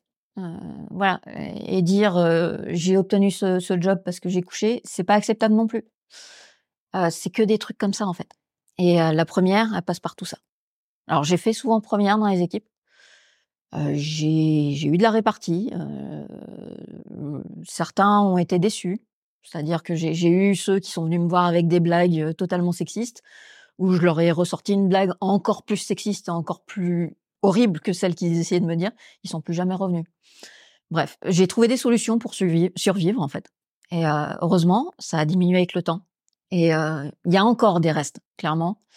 Il y a des boîtes où on tombe face à des gens euh, qui des fois nous nous martèlent des, trucs et je pense qu'ils ne s'en rendent pas forcément compte en plus. Tes blagues sont trop vulgaires. va falloir jurer moins. Ce genre de choses, clairement, je pense que la personne en face ne s'en rendait même pas compte. D'ailleurs, j'ai eu la confirmation, elle ne s'en rendait absolument pas compte. Et savoir que je suis partie en disant je pars pour harcèlement, la personne n'a pas compris, malgré tous mes retours en permanence. Parce que lui ne s'en rendait pas compte. Et ça, c'est quelque chose qui est très fort en fait. Alors maintenant, oui, je, pose des questions. dans votre équipe technique, combien il y a de femmes? Et on me répond, bah au produit, c'est surtout des femmes. Ah bah non, je demande l'équipe technique. Et j'insiste sur ces sujets-là en fait. Et euh, on parle des femmes, mais on va parler aussi euh, des personnes handicapées, des personnes racisées, euh, des jeunes, parce qu'il y a des juniors hein, des fois, il faut qu'ils trouvent du travail, ces gens-là aussi. On n'en trouve pas partout. Donc une boîte qui me dit moi je prends que des hommes blancs de plus de 30 ans, bah j'ai pas envie d'aller y mettre les pieds. Parce que c'est pas bon signe. C'est plein de, critères comme ça en fait. Et euh, malheureusement, et puis j'ai testé récemment, c'est comme ça qu'on teste une société, c'est quand il y a un problème, on voit comment ils réagissent. Il y en a certaines qui réagissent très mal, comme ça, le problème que j'ai eu avec le harcèlement, où c'est moi qui ai démissionné pour réussir à fuir. Et euh, le cas où je suis actuellement, où j'ai fait un arrêt maladie euh, très longue durée, où en revenant, euh, Shine m'a dit, il n'y a pas de souci, en moins de cinq minutes, j'avais l'accord pour mon, mon mi-temps thérapeutique, et le lundi d'après, je commençais à mi-temps. C'était instantané. On m'a dit, on veut, on veut que tu reviennes parce que tu nous apportes beaucoup. Par contre, on veut pas t'épuiser. Et c'est clairement présent. C'est pas la même chose. Ça, c'est des discours qu'on entend pas fort. enfin, on les entend en entretien. Ils sont pas toujours vrais. Le problème, c'est quand il y a un problème qu'on découvre si c'est vrai, en fait. Des fois, non. C'est souvent non, d'ailleurs. Malheureusement. Il y a quelques perles rares qui traînent au milieu, mais euh, ça fait plaisir de, tomber dessus. Euh, je trouve que là, j'ai eu beaucoup de chance. Ouais, de toute façon, euh, pour euh, baigner un petit peu dans le milieu des startups, effectivement, Shine est quand même vachement réputé pour sa culture d'entreprise. Ouais, diversité à fond. Ouais. non, mais clairement. C'est quoi ton, ton ou tes interrogations du moment? Est-ce que je vais réussir à reprendre mon taf? En temps plein, tu veux dire? Ok. C'est une question qui est qui est importante pour moi parce que Là, je, je suis à mi-temps, donc ce qui veut dire que je travaille le matin uniquement. C'est le choix qu'on a fait médicalement pour que je puisse me reposer l'après-midi. Euh, du coup, euh, le matin, c'est que 4 heures. C'est court. Qu'est-ce que je fais pendant ces 4 heures? Où est-ce que je peux apporter le plus de plus-value sans, au contraire, me coûter trop d'énergie et devoir perdre un ou deux jours de repos derrière pour récupérer euh, Par exemple, euh, voir trop de gens, ça m'épuise. Bah, ça, c'est le truc.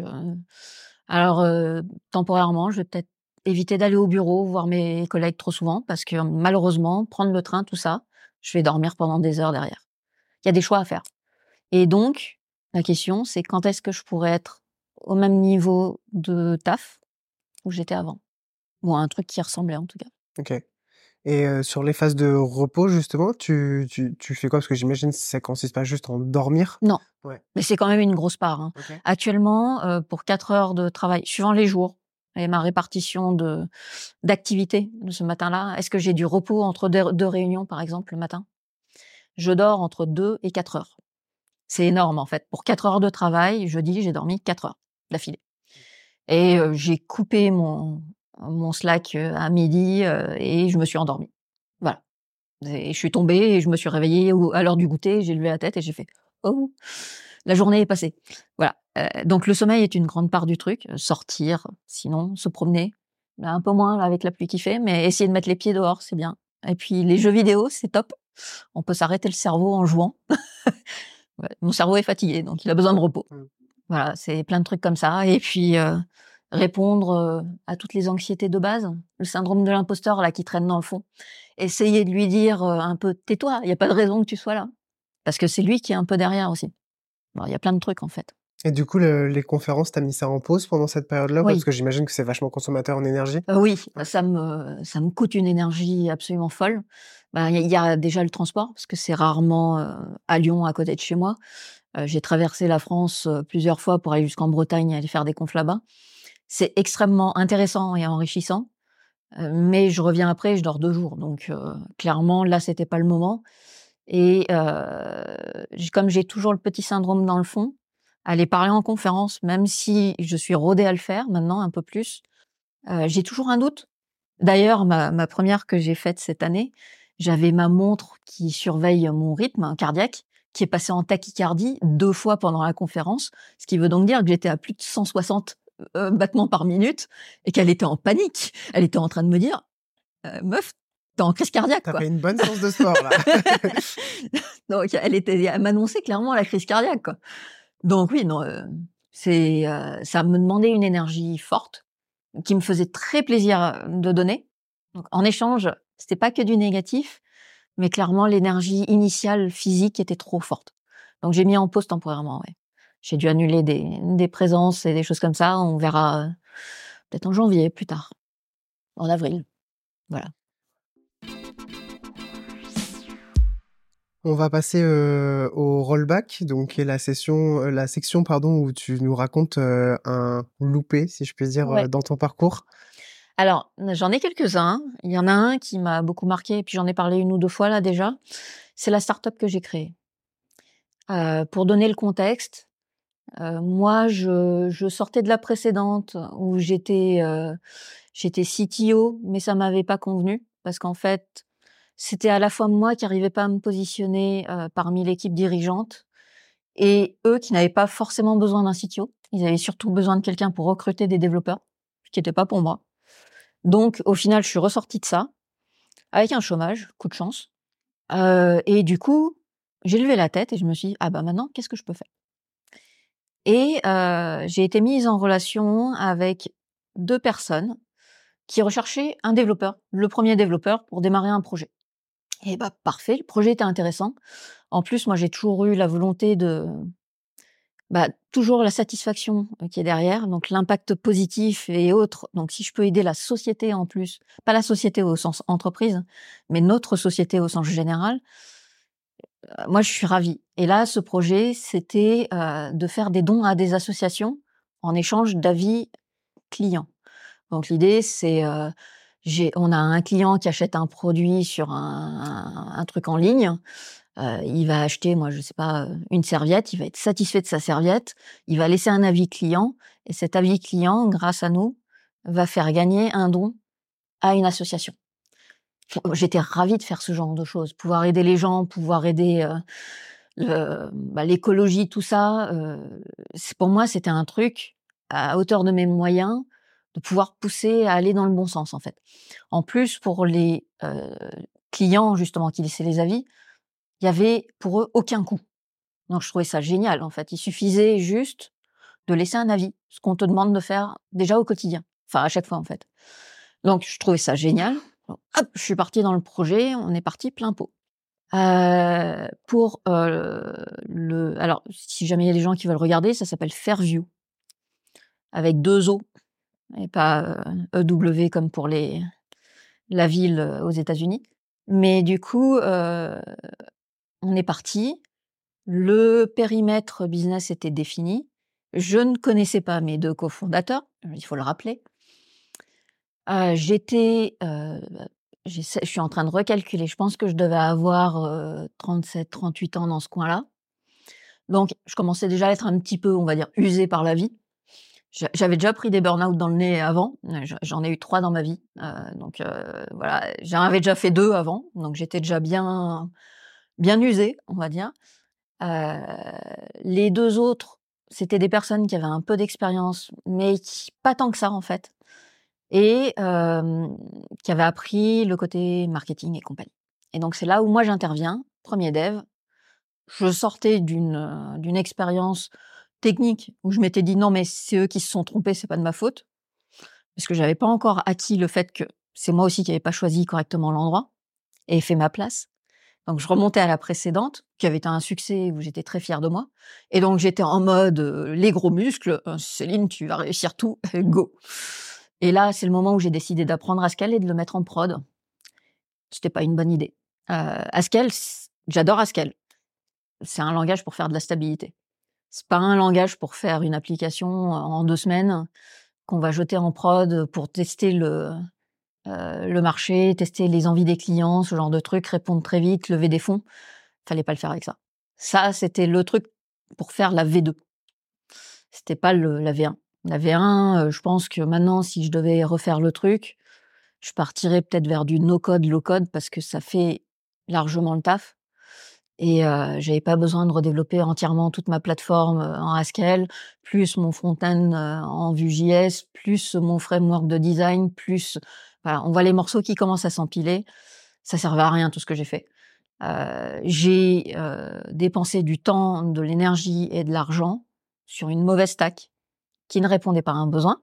Si on revient à, à mon leitmotiv habituel, juste parce que j'étais persuadée d'y répondre et que j'étais butée tout simplement. Et en fait, au bout d'un temps, on n'a plus d'argent, et donc il a fallu abandonner et trouver un travail pour manger, comme je disais. C'est pour, ça que je suis devenue freelance. Et sur le coup, c'était violent. mais je sais que bah, j'ai compris des choses. Quand on se lance dans un projet, on essaye un peu plus de connaître les autres, au moins pour savoir si on va tomber face à des écueils humains. Déjà, c'est important. Pas forcément aller créer avec des amis, mais au moins créer avec des gens qu'on connaît un peu plus. Euh, ceux que j'avais rencontrés la veille, c'était pas la bonne idée en fait.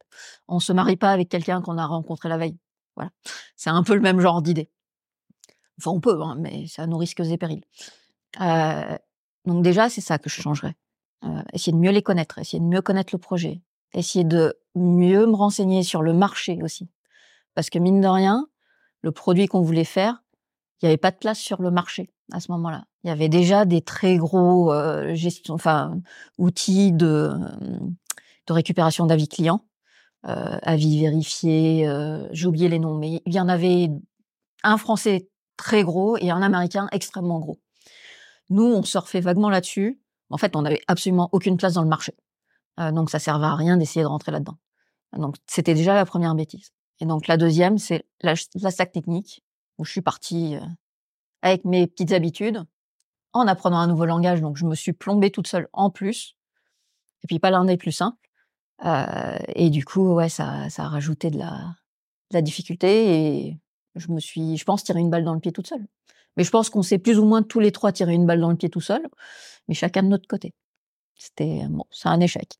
Effectivement, toutes les erreurs à pas faire. Oui, on les a faites. Vous avez faites quoi. Ouais, on les a toutes cochées. en termes de, de positionnement, euh, pas pas bon positionnement ou peut-être pas bonne analyse du besoin ou euh, ou de la situation du marché. Et comme tu dis, une stack euh, qui était pas adaptée en fin de compte. Euh, une stack en soi, elle est pas mauvaise ou bonne, c'est elle est bonne ou mauvaise relativement à l'application que tu veux en faire.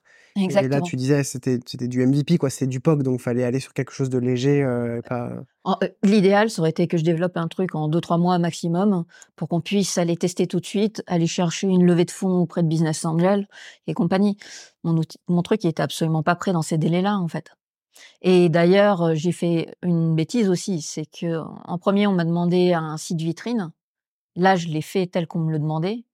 Euh, la personne qui l'avait designé pinaillait en face. J'ai accepté les pinaillements. Pinaillements, ouais, je crois. Et donc, j'ai fait un truc euh, CSS magnifique avec des trucs en diagonale, des petits chemins magiques. Parfait, très joli. J'ai pris un temps fou. Donc, on a perdu du temps sur un site vitrine alors qu'on n'avait pas de produit. Voilà, c'est un exemple. Ça sert à rien de perdre du temps là-dessus. Les premières versions, on peut faire des trucs rapides et avancer plus vite. Et euh, au contraire, il faut. Ça permet de savoir où on va plus facilement, plus rapidement. Et ensuite, accorder du temps au bon endroit. Ouais, c'est le principe de l'itération, quoi. Oui. Ouais. Et du coup, qu'est-ce que toi, tu as retenu de cette, euh, de cette, ouais, de cette expérience? Alors, justement, l'un de, de mes premiers constats du « je suis pas faite pour cette phase d'un projet », parce qu'en fait, tout le long, j'ai lutté contre mes instincts personnels qui étaient de stabiliser le truc. Alors qu'on voulait surtout pas qu'il soit stable. Enfin, c'est mieux. Mais c'est pas ce qu'on recherchait, en fait. Ouais, c'est ce stade-là d'une boîte, c'est pas le, le, le, plus important. Ouais, ouais mon, clairement, mon stade de travail, euh, je sais pas si vous connaissez les niveaux de, de start-up et de levée, mais on a au début les business angels avec un seed, après on a la série A, puis la série B. Je pense que moi, personnellement, je me situe clairement plus dans ce qu'on appelle une série A ou une série B d'ailleurs.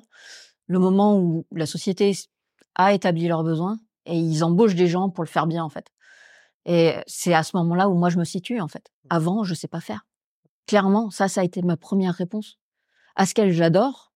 En prod, j'ai pas réussi à retrouver une société française euh, qui m'apporte le même degré d'implication en freelance. J'étais freelance après, je voulais trouver un, job. Je sortais de Haskell. J'ai pas eu le choix. Euh, j'ai regardé autour de moi, j'ai regardé ce qui se vendait et j'ai fait du TypeScript. Voilà. Euh, tous les jours, je regarde Haskell en me disant j'aimerais bien, mais ça a l'air compliqué de loin parce que du coup j'ai oublié depuis. C'était il y a cinq ans. Euh, j'ai perdu du Haskell dans le fond. Je comprends toujours certains principes, mais j'ai oublié comment on faisait. Donc voilà, j'ai mis de l'énergie dans ce truc-là. Je le regrette.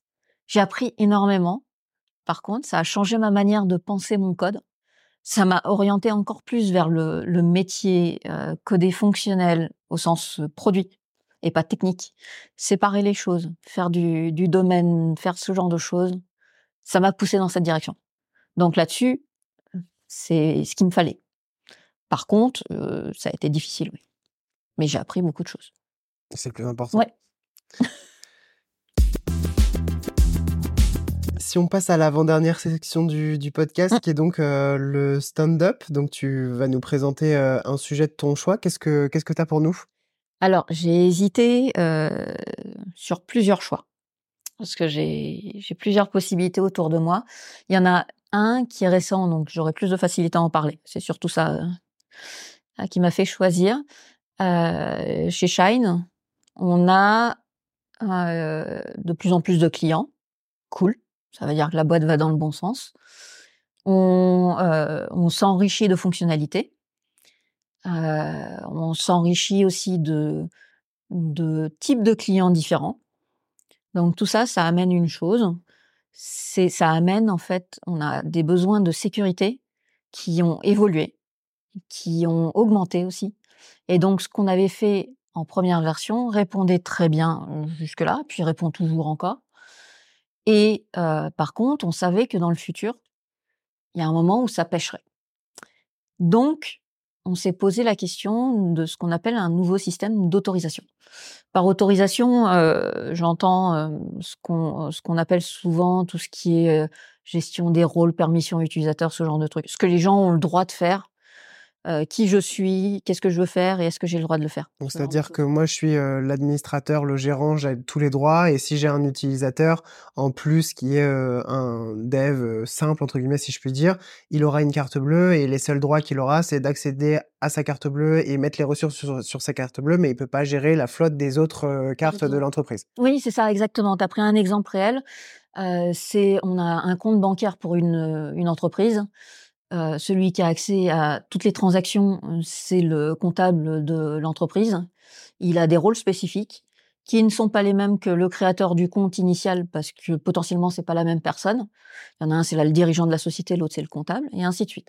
Donc ça amène une, une granularité très fine en fonction. On peut le pousser extrêmement loin ce genre de sujet. Des fois beaucoup trop loin. Donc il y a, y a un cran à déterminer. Donc premier, on va essayer de déterminer Qu'est-ce qu'on veut définir Qui ça concerne Alors nous, ça concerne deux publics. Nos clients et notre euh, support utilisateur. Ils ont des rôles qui ne sont pas les mêmes. Ils ont besoin de faire des actions pour ces mêmes clients. Par contre, euh, on ne veut pas que quelqu'un, par exemple, du support, qui soit en même temps client Shine, puisse, euh, je sais pas moi, ignorer l'alerte de fraude de son propre compte parce qu'il a envoyé de l'argent à une société terroriste. Je dis un truc complètement stupide. Mais en bancaire, on doit surveiller des choses. Et donc, on ne veut pas qu'un opérateur s'auto-valide des trucs qui auraient dû passer par un opérateur. Voilà, ce genre de choses. On a, on a beaucoup de légal derrière. Tu veux dire qu'il y a des rôles et permissions en interne pour vous sur euh, back-office et compagnie, et les rôles et permissions euh, vraiment pour euh, l'utilisation de la solution chez vos clients? Tout à fait. C'est extrêmement complexe, diversifié. On a plein de types de gens. Euh, il y a les développeurs de Shine qui ont certains droits, parce qu'il faut qu'on fixe des bugs, qu'on analyse les problèmes, on n'a pas les mêmes droits, et ainsi de suite. Donc il y a, beaucoup de manières de gérer les, droits de nos utilisateurs, au sens large, euh, qui sont euh, très diverses et, compagnie. Donc on s'est posé la question de comment est-ce qu'on allait répondre à ça. Pour répondre à ça, j'ai fait une première chose. Bah, j'ai parcouru plus ou moins toute la littérature qu'on pouvait trouver facilement sur le sujet. Elle est un peu éparpillée, elle est euh, pas forcément complète. Il y a quelques ressources qui sont très précises. Euh, je sais pas si je peux en citer une. Oui, c'est sûr, bien sûr. J'allais te demander justement s'il y a des guidelines qui sont un peu établis. Alors, il y en a une que je conseille, c'est OSO. O-S-O. Euh, ils ont fait une académie euh, qui explique en fait en plusieurs chapitres, en approfondissant de plus en plus, vraiment, qu'est-ce que ça veut dire l'autorisation ne pas confondre avec l'authentification de l'utilisateur, ce genre de choses. Il y a tout un découpage, ils expliquent tout, et ils arrivent plus ou moins jusqu'au niveau microservice de la chose, et les différents points à considérer en fonction de quelle est ta situation, comment est-ce que quelle archi tu veux. Alors, il faut pas oublier quand même que Ozo, c'est un fournisseur d'un outil d'autorisation, donc ils envoient naturellement dans la direction de leur outil. Mais au-delà de ça, ils expliquent beaucoup de choses. Et donc d'ailleurs, c'est le problème de toutes les docs qu'on trouve sur le sujet, c'est qu'elles sont faites par des gens qui font de l'autorisation leur métier et qui veulent qu'on achète leur outil. Donc il faut faire la part de tout ça. Euh, première étape que on a dû faire, j'ai lu de la doc pendant je sais pas combien de temps. j'ai dessiné des trucs, j'ai fait des schémas, j'ai fait des mes, boîtes et mes flèches comme d'habitude, elles réapparaissent. Et au bout du chemin, euh, j'ai considéré que la connaissance que j'avais acquise était suffisamment intéressante et diversifiée pour essayer de la redonner à d'autres. Et j'ai créé un sujet de conférence sur le sujet. Pour l'instant, je l'ai présenté, je crois, qu'à deux endroits, mais parce que je suis tombée malade juste après. Mais globalement, voilà, l'idée c'était de dire, ok, vous voulez faire de l'autorisation, en quoi ça consiste, quels sont les pièges à éviter, et qu'est-ce qui peut répondre à votre besoin suivant votre besoin? Et tout ça, voilà, c'était un, truc un peu packagé. Un, de 50 minutes, je suis désolée.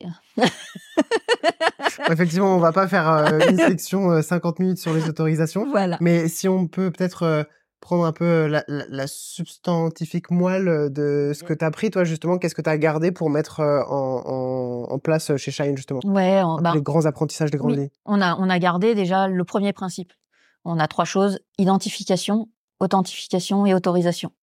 L'identification, c'est tu te connectes avec un, je sais pas moi, un email. Qu'est-ce qui te permet de t'identifier en tant qu'utilisateur? Ensuite, authentification, on confirme que tu es bien cette personne-là. un mot de passe, un code, un truc comme ça. Chez Shine, on a fait des, je crois qu'on s'identifie par, euh, je sais plus. Numéro de téléphone. Numéro de téléphone, oui, merci. Et ensuite, on met un code OTP mobile. Voilà, ça c'est l'authentification. Derrière, on va faire l'autorisation et on va aller vérifier que tu n'es pas en train d'essayer d'accéder au compte bancaire de quelqu'un d'autre, que tout ça. Et donc, pour répondre à ça, on répond à trois autres questions. Les questions qui, euh, quoi et comment. Qu'est-ce que, qui tu es, qu'est-ce que tu veux faire? Et comment tu veux le faire? Et c'est pareil, ça amène une réflexion. Un exemple, ça serait justement, euh, je suis propriétaire d'un compte bancaire, je veux faire un virement, sur mon compte bancaire. Donc ça, c'est qui c'est moi, propriétaire de compte, quoi Faire un virement à partir de mon compte bancaire. Comment? Et tout ça, ça décrit des choses et ça permet de définir des autorisations derrière. Et pareil, ça répond plus ou moins à une question qui arrive à un moment. Est-ce que je dois faire du centralisé et du décentralisé? Bref, c'est un sujet, moi je, pense que je peux parler pendant 4-5 heures. On va pas me faire taire rapidement. Donc euh, voilà. Centralisé, décentralisé, c'est-à-dire c'est la gestion de tes autorisations qui peut être... Euh, ça correspond à quoi le centralisé et le décentralisé? C'est l'endroit où tu mets tes règles d'autorisation. une règle, c'est euh, il n'y a que le propriétaire d'un compte qui peut lister toutes les transactions de ce compte. Voilà, ça c'est une règle. C'est une règle fonctionnelle produit purement. Et ce truc-là, ça s'exprime euh, techniquement d'une certaine manière. Et euh, l'endroit, c'est où est-ce que tu mets ta règle. Si tu la mets sur chacun de tes services, plus ou moins, tu en décentralisé. Si tu la mets, tu mets toutes tes règles dans un seul et même service, tu en centralisé. Donc, si j'essaie de comprendre, un centralisé, ce serait un service qui gère que les autorisations. Oui. Et donc, à chaque fois que tu veux faire une, euh, une opération, tu fais un call API et il te dit, euh, tu as le droit de le faire ou tu pas le droit de le oui, faire c'est ça. Ok. Alors que du décentralisé, du coup, il y a une petite brique dans chaque service qui s'occupe de faire euh, oui, directement la vérification. un return au début de chaque méthode. Ok, d'accord. Ça, ça, peut être une brique dédiée, ça peut être euh, des juste ouais des, des, règles de typiquement pense, euh, je vais partir malheureusement dans le technique, mais en, Node, on va mettre une petite couche middleware qui va faire ce genre de validation. Il y a certainement la même chose dans d'autres technos, en PHP ou autre. Mais euh, l'idée, c'est de passer par une couche où on vérifie que tu as le droit de faire ce que tu t'apprêtes à faire.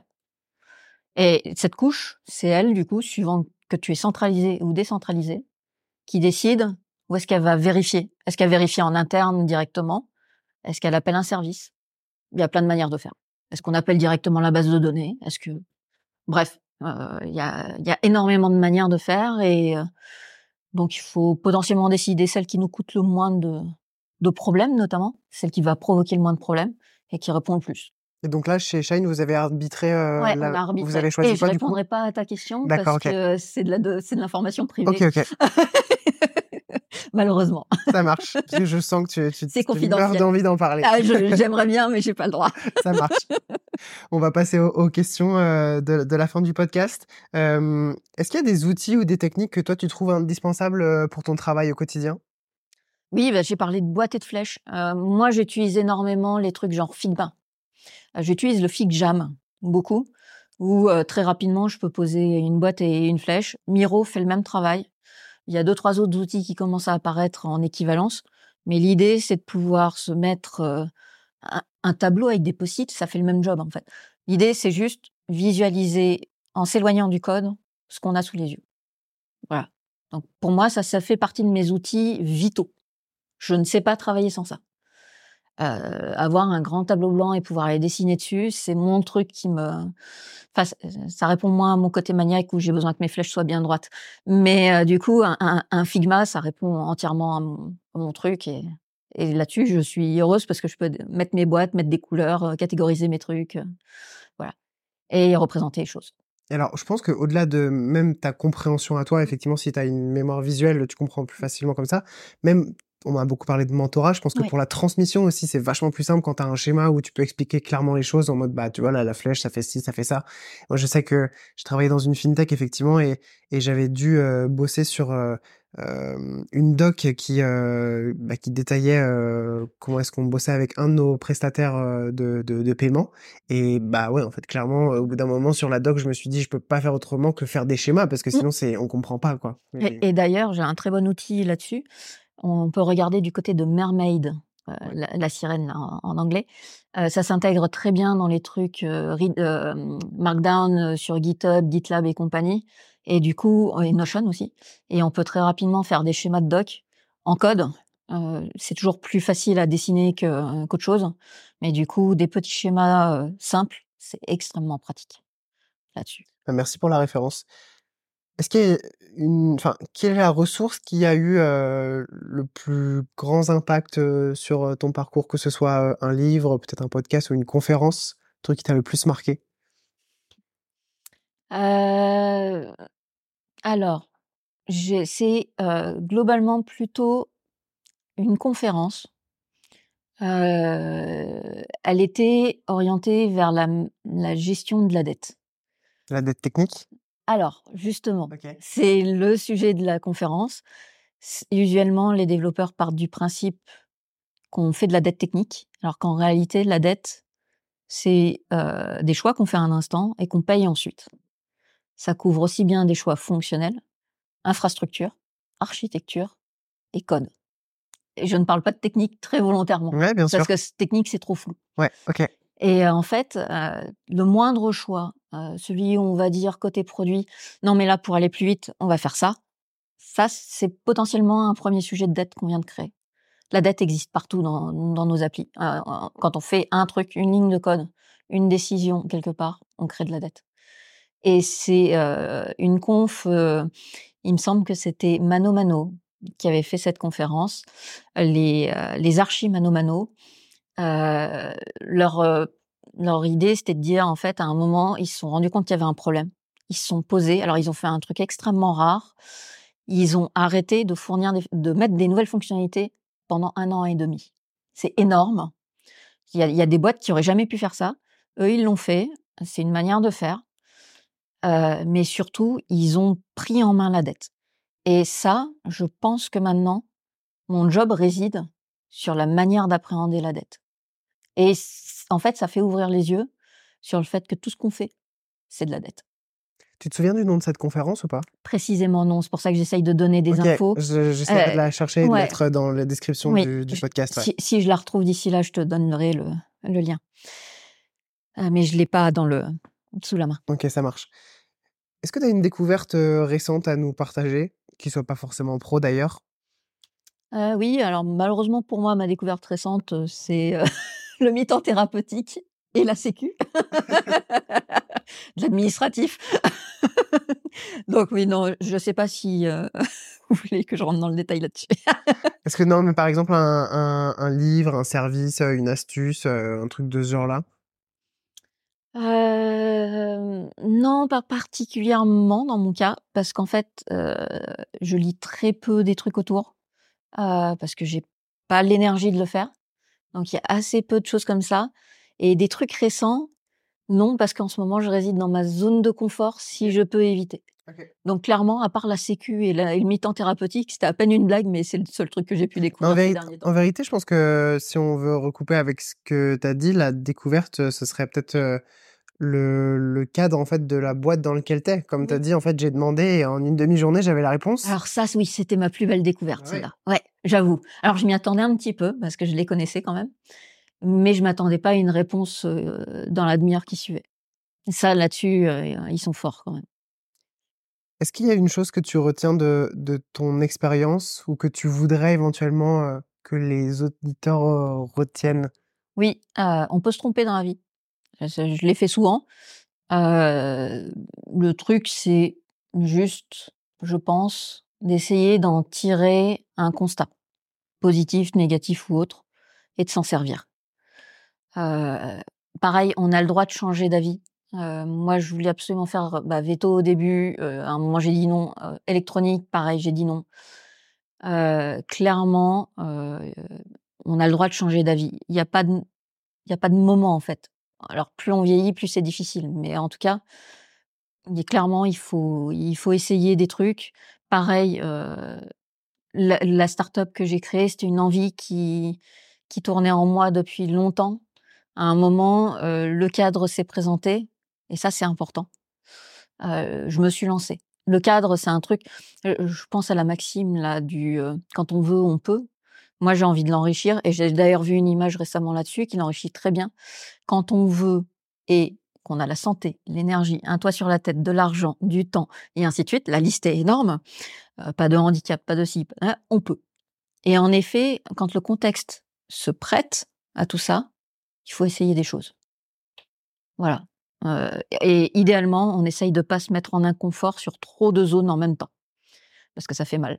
Ouais, bah, figure-toi que effectivement on dit toujours ouais, faut sortir de sa zone de confort, etc. Mmh. Et j'avais entendu euh, euh, quelqu'un un jour qui disait que c'est un peu un principe de Pareto, c'est-à-dire qu'il faut faire 80-20, c'est-à-dire 80% de zone de confort et 20% de OK, je sors un petit peu de cette zone et j'explore pour aller voir du neuf. Parce qu'en fait, sortir de sa zone de confort, c'est extrêmement consommateur en termes de ressources, d'énergie, etc. Et que du coup, tu peux pas vivre que là-dessus. Donc en fait, il faut capitaliser sur ce que tu connais, sur ce qui mmh. fonctionne et rajouter des petits, des petits morceaux de OK, là j'explore, là je fais du nouveau, mais quand même rester en fait sur le, des bases solides. quoi. C'est ça. Et d'ailleurs, la startup que j'ai créée, c'est un échec à ce niveau-là en fait parce que je me suis sortie violemment de ma zone de confort. Ma zone de confort, c'était euh, les sociétés de services avant, c'était euh, les euh, le produit où on savait où on voulait aller, il était déjà défini, il fallait juste que je le fasse. C'était une stack technique. Je, je suis partie en Haskell comme une grande. C'était des gens que je connaissais pas. C'était un métier que je ne connaissais pas forcément. j'ai découvert tellement de trucs. En fait, j'étais en zone d'inconfort. Euh, même, il y a même, on parle même plus de zone de confort. J'ai sorti tout en même temps et j'ai plongé dans le grand vide. Et l'erreur, elle est là, je pense. Trop d'inconfort en même temps. Donc voilà, c'est clairement changer des choses dans sa vie pour améliorer, pour trouver notre voie. Clairement. Par contre, il faut pas tout changer en même temps parce que on peut le regretter en fait. Je pense aux reconvertis. C'est là où c'est violent en fait c'est que leur premier choix, c'est d'arrêter le job sur lequel ils sont, où ils gagnent de l'argent, et de repartir à l'inconnu. Et c'est un sacré inconfort, en fait. J'admire les gens qui font ça. C'est vraiment. Est-ce qu'il y a un sujet euh, sur lequel je t'ai pas amené et dont tu aurais voulu euh, parler? Alors, euh, non, pas forcément. Je pense qu'on a fait le, le tour sauf si, j'en ai oublié ce qui peut m'arriver. Bah écoute, moi je pense qu'on est déjà pas mal. Hein. Ah bah très bien. Bah, c'était super en tout cas. Merci. Merci à toi Céline. Merci Donatien.